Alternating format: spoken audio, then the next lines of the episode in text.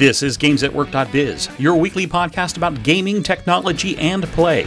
Your hosts are Michael Martin, Andy Piper, and Michael Rowe. The thoughts and opinions on this podcast are those of the hosts and guests alone and are not the opinions of any organization which they have been, are, or may be affiliated with.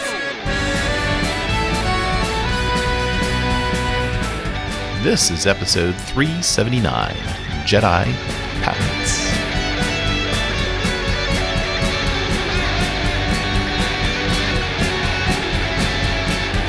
Hello and welcome again to another edition of Games at Work.biz. This is Michael Martin, uh, one of your co hosts for your weekly dose of technology, games, gamification, metaversing, and all that kind of good fun stuff.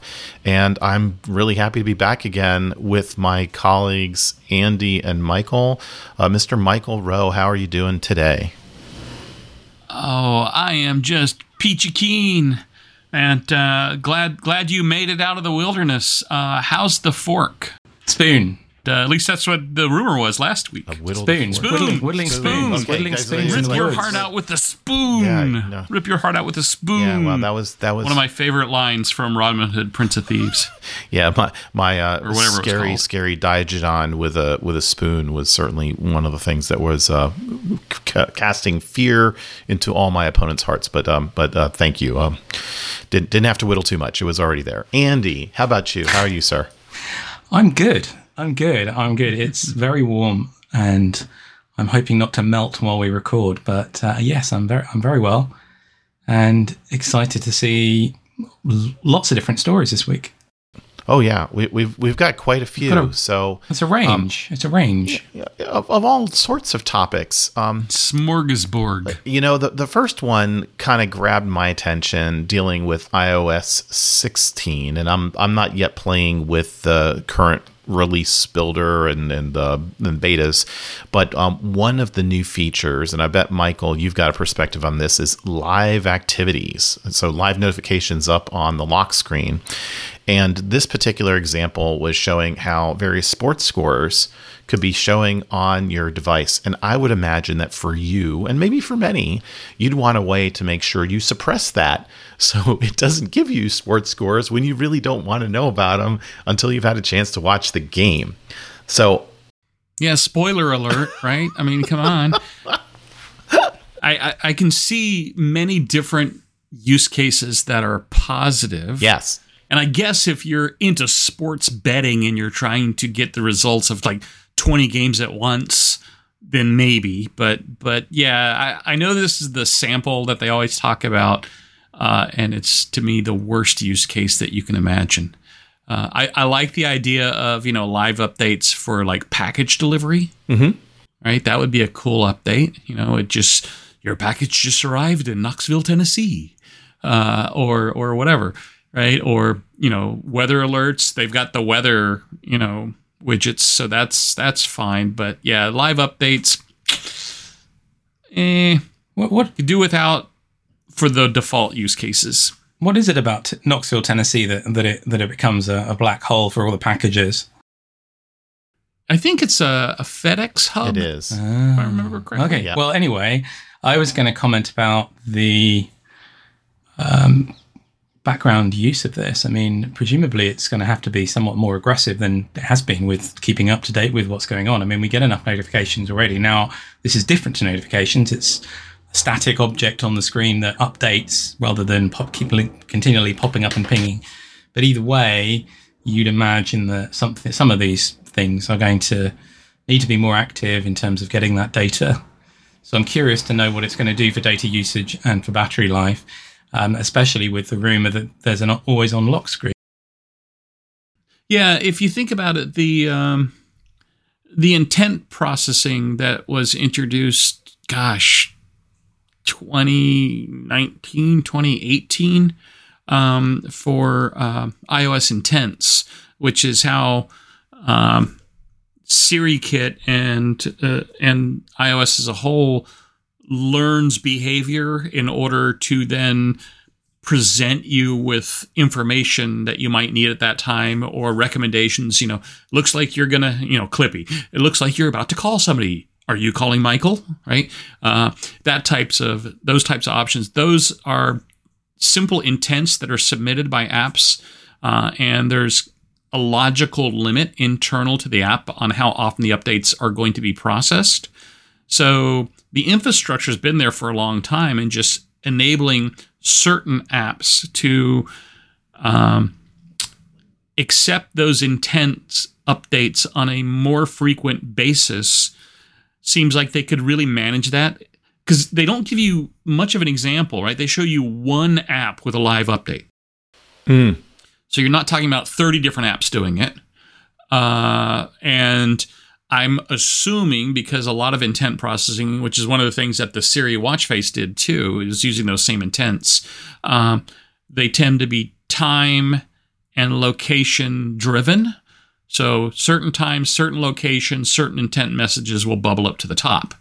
Uh, so so I can see how they could optimize this, but you're right, it's going to have some impact on on battery performance, and I'm wondering if the always on screen, uh, rumored always on screen with uh, iOS 16, um, will help offset that some, just like on the watch when they enabled always on watch updates. Instead of doing you know 60 to 120 updates per second they do one per second right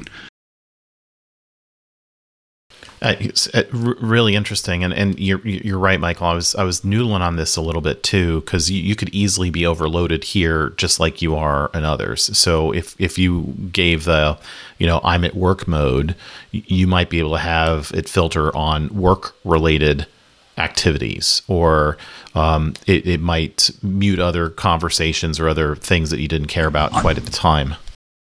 You see, I'm, I'm I have a concern or a question around the the modality thing.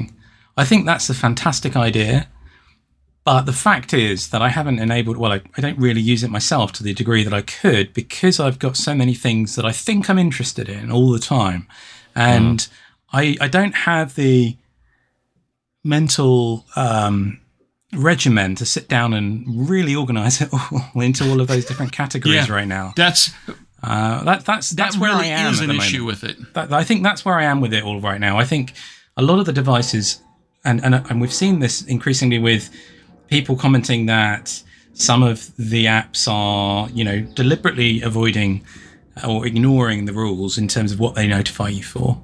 Um, they're only supposed to on the on iOS at least only supposed to notify you for specific categories of stuff, and yet they're pushing offers and other things through those notifications. And people are sort of saying, how long before you know Apple has some kind of filter for that or some kind of you know um, enforcement against that? And um, in principle, you can fix it all by going moving into the category system, but that you kind of have to start all over again, I think, to, to make it work. Yeah, I I I really struggled with uh, their their whole modality. I I tried to set up things like on my work machine. If my calendar says I'm in a you know a video meeting, then I only want these two types of things to come through, and only for these three people. Right? Yeah. That's the granularity I'd like to set up. But as you, Andy, that's just crazy. The the number of iterations of that that I would have to set up would just be ludicrous. And they don't have a good kind of inverse where you say, I always want Andy to interrupt me No matter what. always except, right? It's either always or app by app by app by modality by modality by, by modality. And something else I was thinking of is that the app library, again, this is speaking as an iOS user, but that's actually made things worse in terms of if I don't have things on my home screen, then they're still there. I, but then I never use them. I completely forget what I downloaded these apps for, or some, and often, oftentimes what they even do. So I really need to start over and be a lot more rigorous. I think that's probably where I'm heading. I, I was talking to Michael Rowe before the show, and there's an app um, that's just come out, or it's coming out called Arc Browser, which is a completely rethought web browser. Um, now, I say completely rethought, it runs on top of Chromium, but uh, it has a really interesting user experience. And it- at the moment, it's invite only, and I just got access this week. and I started trying to use it, and I love it, and I love they, what they're doing with them onboarding, and they've got a very personalized onboarding experience, and that it's got a without going into a full review, you can find some some videos and things online, and you'll see people tweeting about it occasionally. It, it's Mac only for initially. Um, it's got a tabs down the side concept rather than along the top, which mm-hmm, changes mm-hmm. the way that you use it. Um, and it's also got spaces within the tab in t- inside each kind of. You have a side panel, and then you can have multiple spaces. You can have one for work, one for personal, one for Project X, one for, and keep your tabs more organized that way. And you have to kind of play with it and we'll see a video to understand some of the the things there but and it of course imports all of your content from an existing browser and all of your passwords or cookies or whatever like that that's fine except i'm at now at the point where i'm running two totally separate profiles one for work one for home and my work one i don't have at all on my home laptop my home one i do have on my work laptop so i can do some home stuff sometimes but i never i very rarely open it now just to keep myself focused on work and I kind of need that hard separation of two separate profiles. And because yep. this app, Arc, is currently sitting on top of Chromium, it's got these nice concepts, but I'm still going to end up in one browser profile, which will be this big bucket of stuff.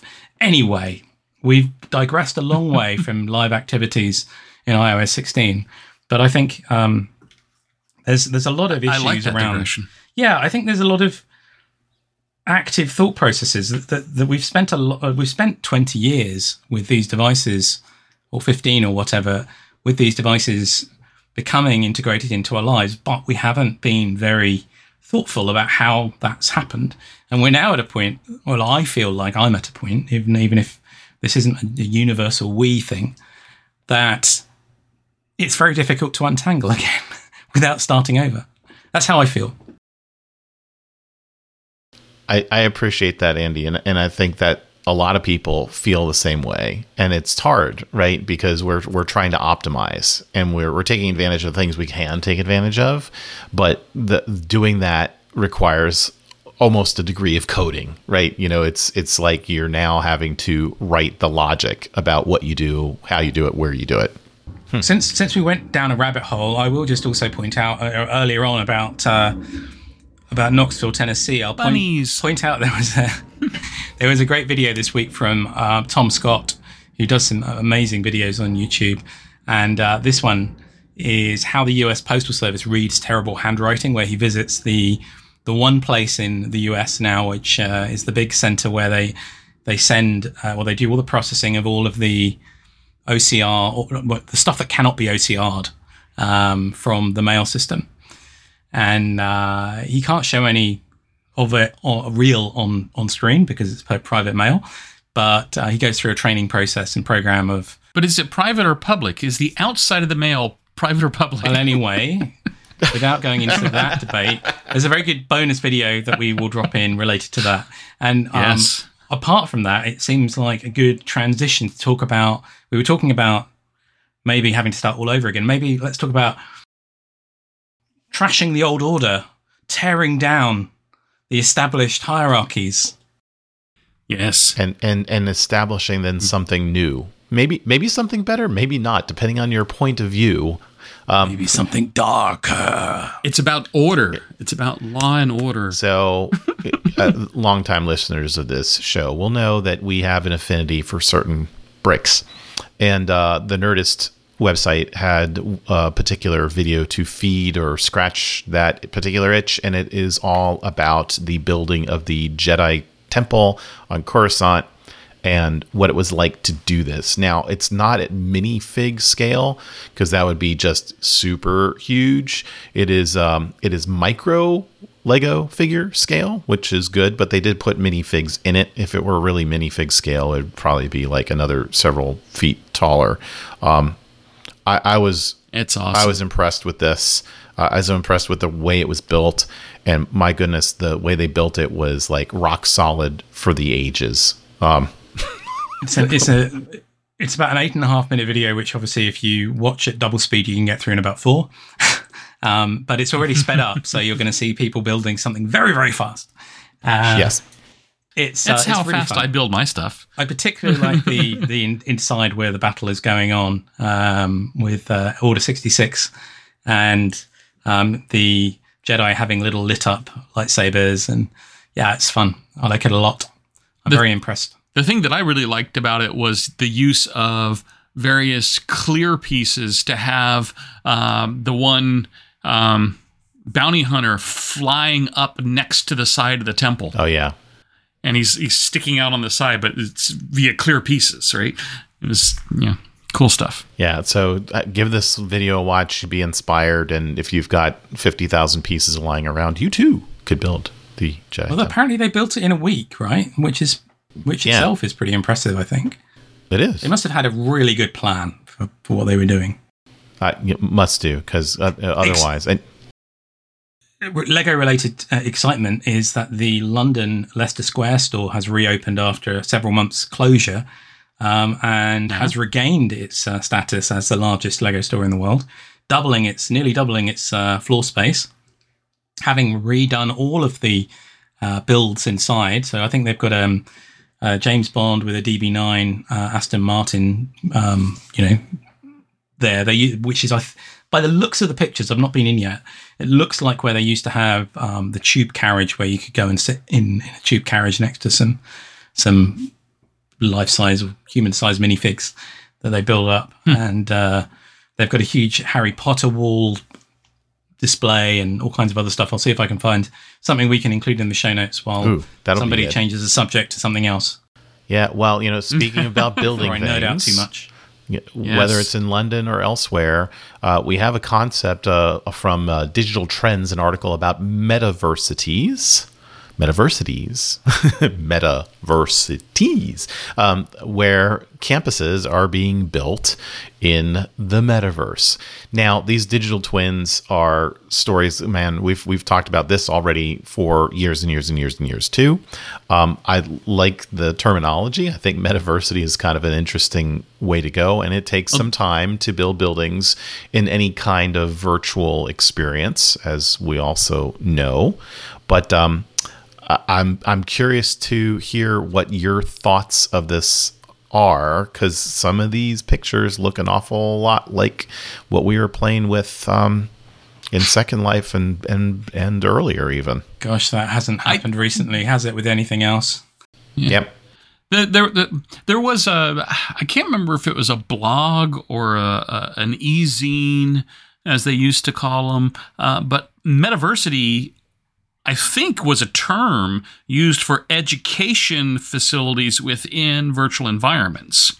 Uh, so metaversities is is you know a nice play on that, especially since they're talking about universities. And yeah, I mean there were there are many many different universities uh, and other learning institutions that created um, representation, digital representations of themselves back in the Second Life days, back on Active Worlds, back on other platforms. Um, the the more interesting part will be is if, and I, I haven't had a chance to look at the details or or of of uh, Morehouse that they did for this article or that this article talks about. So Morehouse University is uh, one of the historic black colleges and universities in Atlanta, Georgia, um, and I, what I'm not sure of is, am I able to, you know, put on um, an Oculus or, or something else and actually experience the entire campus, or is it more of a a, a virtual world type Second Life play? That that's what's not clear from my quick glance on the article, uh, but it's it's really neat um, that they are doing this again.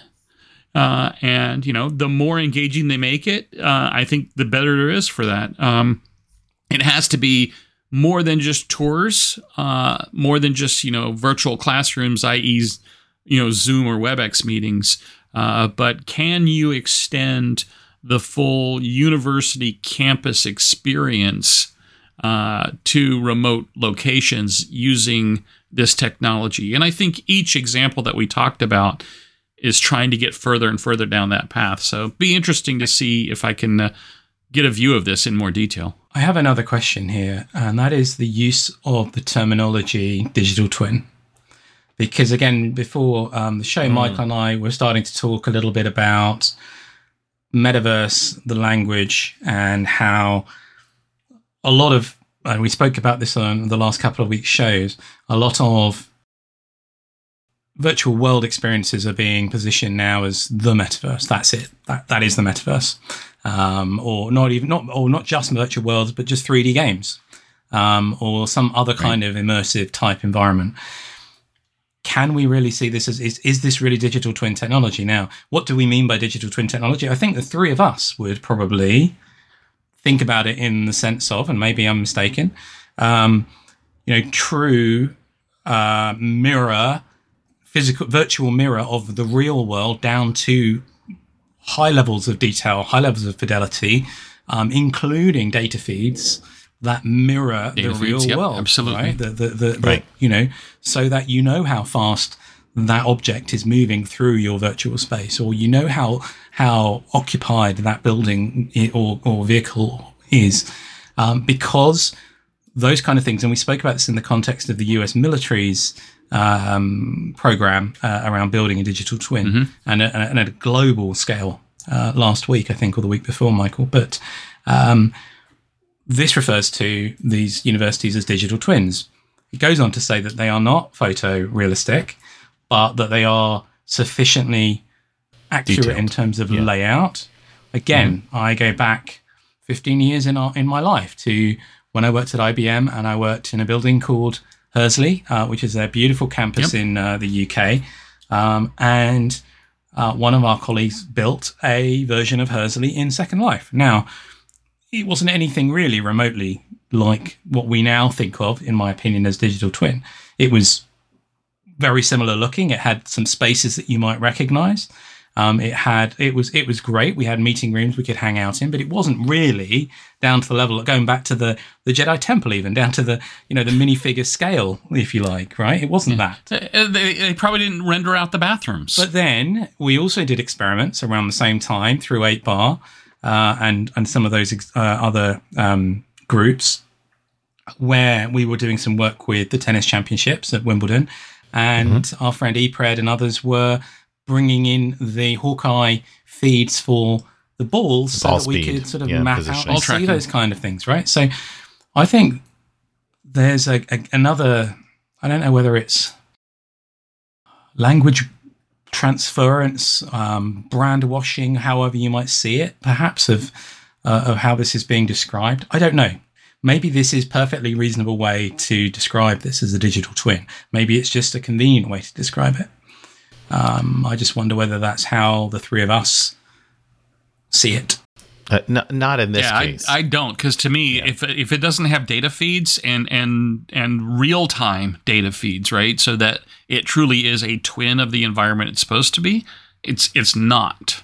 Uh, it's a great representation. It could be a great tour. It could be a great uh, experience, right? But it's not a digital twin. and and when I was when I was using Second Life back in the day, there were environments that were built to emulate uh, certain cities, um, and I think Amsterdam was one of them.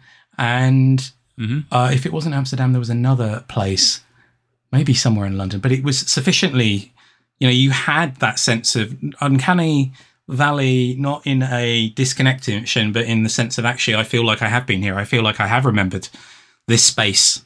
So there's there's a a level of fidelity you can get to without it going down to the data feeds and all of that sort of thing. But I think that when you look at technology projects like the Eclipse uh, Foundation's uh, projects around digital twins, they're much more focused on really genuinely modeling physics simulations in a Right, virtual right. space that you cannot do easily in a physical space. So yeah, I, I think it seems to me a little bit of a playing fast and loose with the Th- those same same words sprung to mind for me, Andy, here too, and and I don't think that perhaps uh, the author of this particular article maybe took it all the way down. Perhaps they were just standardizing on the notion that it is a representation, borrow Michael your phrase, of a building. Um, the digital twin for me, and I, and this is I think where we're all landing would be I have a Rolls Royce aircraft engine, and I can see how that engine is performing, I can shrink myself down and crawl around inside that engine and see where there may be a problem in the turbines or in some area of it that I couldn't physically do. And that would be a good representation. And the the physical equivalent of it that I'm reminded of too is a data center. We we had the notion of a data center. You could walk around the racks, you could see the lights that were blinking, yep. and it would give you a notion of, hey, here's an arrow pointing you at the server that looks like it's a problem, and you could investigate it in the virtual space and go, oh, now I understand yep. what's happening. And because you could travel or teleport or use your favorite language in the virtual space that much faster, there was a benefit to it, right? So, uh, excellent, excellent point, Andy, well, uh, about. I just want to be clear. I'm not being deliberately negative about this. I think this is a perfectly no. reasonable way of describing it. I just think from the from our shared context, I think we might all look at this a bit differently. And I do think that there's value in what's being built here and what's being done. Oh, sure. Uh, I think it's really interesting. And, and the fact is that, very similar to what I just said around environments and Second Life, it does say the, the while the environments are not photorealistic, they represent enough that a visit to the university would would be would potentially feel at home. The other angle on in this particular story, before we move on, that I find engaging is that it does also refer to the possibilities of doing things like historical time travel through an environment, um, you know, touring things like a human body from the inside. That those kind of things that gaming technology is absolutely ideal for. You know, we've been doing this stuff in games for and and and through before games through storytelling and books, you know, and painting virtual pictures in our in our mind's eyes by by think you know think it back to um, uh, Amazing Voyage, right? The the original sort of uh, movie of of uh, Incredible Voyage, Amazing Voyage, Fantastic I, Voyage, fantastic, thank fantastic, you. fantastic voyage. Matter of fact, I saw multiple tweets about it today, right? And, and about that movie. Of course, and, and then more recently, although still 40 years ago uh, or 30 years ago, Honey, I Shrunk the Kids, right? So all of those kinds of um, things, this is just another way of recreating and taking those kind of things and then applying it to something like education, which I think is fantastic and I'm going to get off my soapbox. No, uh, uh, uh, I like that soapbox. It, it's good. There's room on it for all of us, uh, un- unless it was a digital twin that was too small. Then it would be hard. But we'll shrink ourselves down.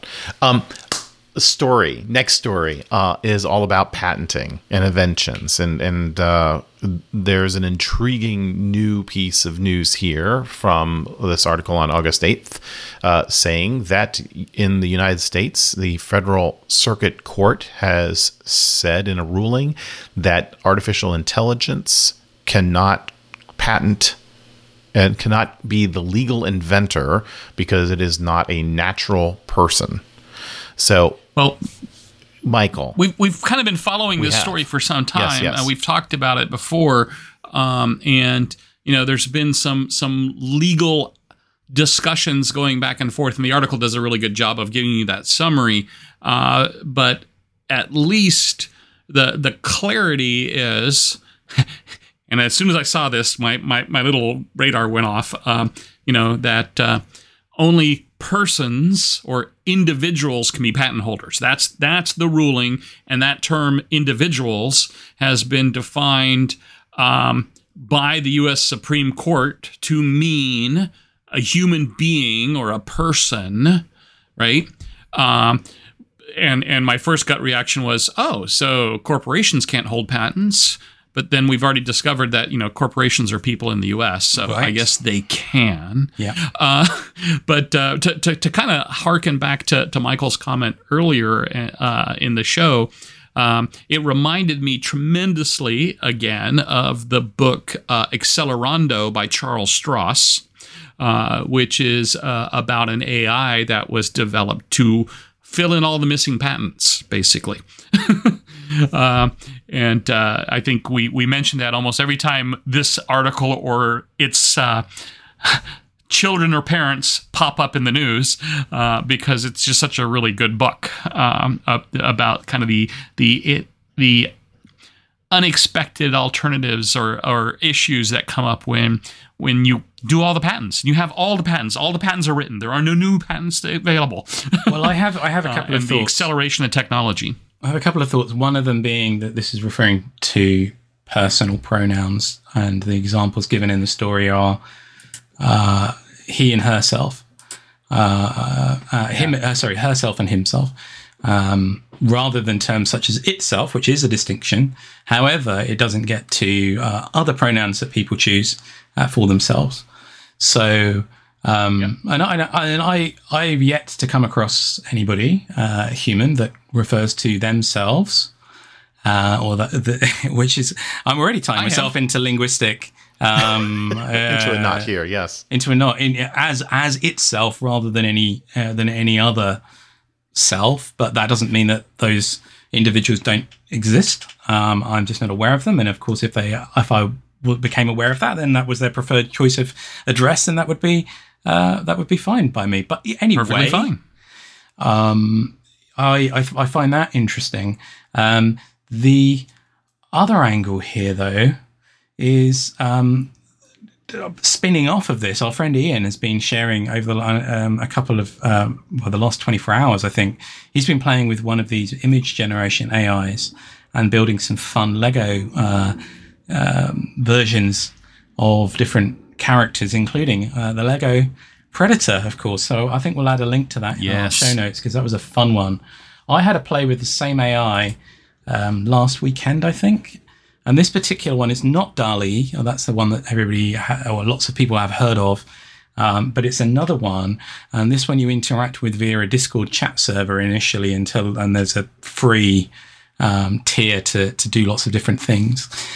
But another thing I've read this week around DALL-E and these image AIs, one thing is that these things typically have licenses that essentially give up um, the rights to use what you, the language you use to generate the thing and the thing that is generated for different purposes, um, so that you can potentially use um, it to generate a magazine cover um, without, and then print that magazine cover without it being a problem.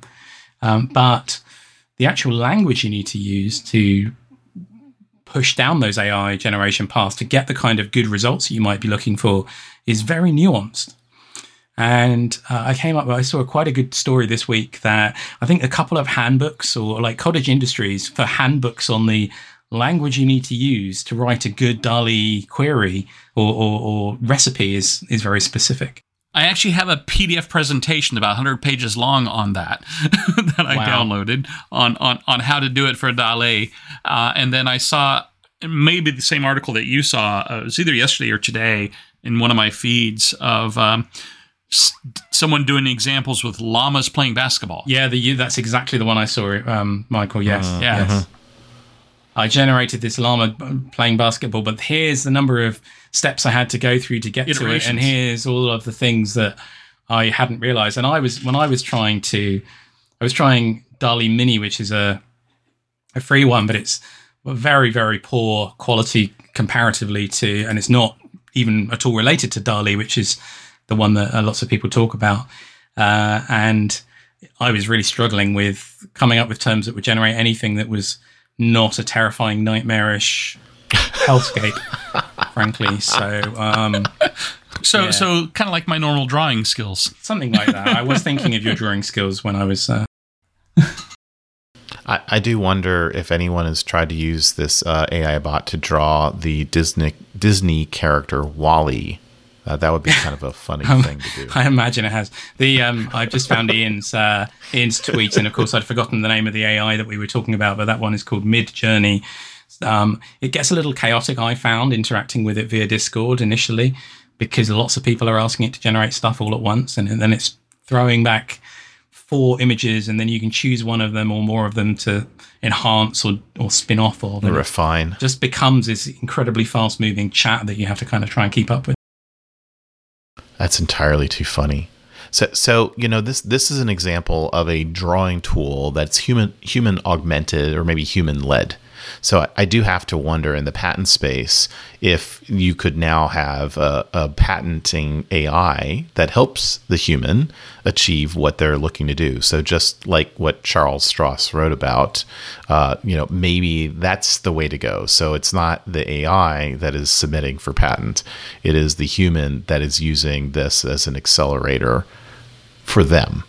And Well, I, th- I think that's what people are doing now, anyway, right? Because uh, even even the some of the early ones, the the stories were uh, related to you know you you do you assign it to the person who wrote the algorithm or the person who ran the algorithm?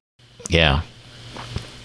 Yes, yes, and algorithms are certainly patentable, uh, you know, as is the case Right. in the quantum space usually- right now. So, They're they're usually patentable by the person who wrote it or the the I should say individual that wrote it. But now the the AI is a tool, much like the mechanical pencil is a tool for the person doing the drawing that is of the mechanical environment that is the patent too. So th- there's there's ways to move forward in all of this, and I guess Andy, the experience that you were describing is uh, getting the AI to perform in the way that you want is non-trivial, right? So it's it's not like hey, write me a patent that is n plus one better than this existing one. Here, ingest well, well, it. what's interest it, what's interesting is um, the specificity, hmm. right? Mm-hmm. Yes. and and the type of language in the specificity, because you know it's it's just like writing a good search Yes. query, Yes. Mm-hmm. Mm-hmm. right? You, you can get a thousand results and they're all worthless, Yeah. or you can get one That's- and it's completely wrong, And that and then you can get two that are perfect, depending on how you structure this simple set of ands and ors. and you see, you've said another one of those things that sparked my my thought processes, and this is another one of the reasons I love doing this show with you both. Uh, is that I was once had. Uh, I think I had a statement on a, a job application around my uh, expert skills with Google search, and I and they kind of picked this out and, and, and commented on it and laughed at it, and I and exactly what you just said, Michael. There is a there is a a skill and a knowledge and an art to some extent to uh, knowing how to phrase a search query to ask what you want. Now, the, especially those of us um, with the greatest of respect to, to our audience and to, to, to all age groups, those of us that, that, that started using the internet and the web when Google first came out and when AltaVista was, you know, the the king of the search translation engines, engine. remember or web yeah. crawler. the, the, absolutely web crawler all of those had had their own uh, formats that you kind of really needed to learn now google's done a really Yep. good job of trying to get rid of that that you can still do things with google search that essentially re- bring back some of those um, uh, logic operators you know if i put Right. double quotes around something it must be included and and uh, again or, or, well that used to be a plus and i think that probably still uses still works as well so um, those things they try to subsume into the language we use. Um, I it's it's I was reading though as well, and I know that we're going to wrap up that people are concerned about how poor Google is becoming um, at actually surfacing results that you're interested in because it's so dominated by so many other interests now and particularly commerce. And in fact things like reddit and tiktok are becoming uh, very popular and very useful for search because they have the content and they have the index and they're not they may well both be trying also to inject other things into your attention but right, well, google is so They- they optimized gone for doing that to purely the profit motive. Right, right. They haven't gone purely to the. They're still in the growth motive, right? Um, Google has kind of maxed out on growth, right? So it's got to be profit. Well, and, and and monetization. Who owns the content? So if I'm in the TikTok environment, do I want to surface it all via well some other engine? Well, on that basis, let's um on, on the basis of profit motive, Michael. Let's um that, that you just brought up. Let's end on a fun thing that I saw on Twitter this week, um, which is an upcoming game um, called Squirrel with a Gun. Um, and uh, the particular tweet, there's a the, quite Dan on Twitter who's uh, documenting creating this game, um, which is I think coming out next year. Uh, the particular tweet that is included here is uh, a squirrel, a squirrel with a gun, um, just walking up to a, a, a player in this game, and it's in an Unreal type environment, Unreal Engine Five, I believe they're using. And then the guy goes, "Oh, you know, cute little squirrel," and suddenly the squirrel pulls out a gun and and uh, performs a hold up. Um, so, talking of Yes. profit motive, I thought that would be a nice way. He steals it. He As steals his, steals his iPhone, in fact, and runs off with his iPhone. Um, there's a there's a series of other amusing tweets and videos from this game. Um, it's an indie game. I'm looking forward to giving it a go. Looks fantastic. All right. Well, with that team, I think fun. we're going to sign off for today. Uh, come on back again. Uh, same bat time next week, which is usually Mondays. We post, we give our show notes, we have all the good fun stuff. And uh, drop us a line in the meantime if you have something you'd like us to talk about. So until then, hope you enjoy, and we'll see you again soon. Y'all come back now. You hear? You've been listening to GamesAtWork.biz, the podcast about gaming technology and play. We are part of the Blueberry Podcasting Network, and would like to thank the band Random Encounters for their song Big Blue. You can follow us on Twitter at GamesAtWork underscore biz or at our website at GamesAtWork.biz.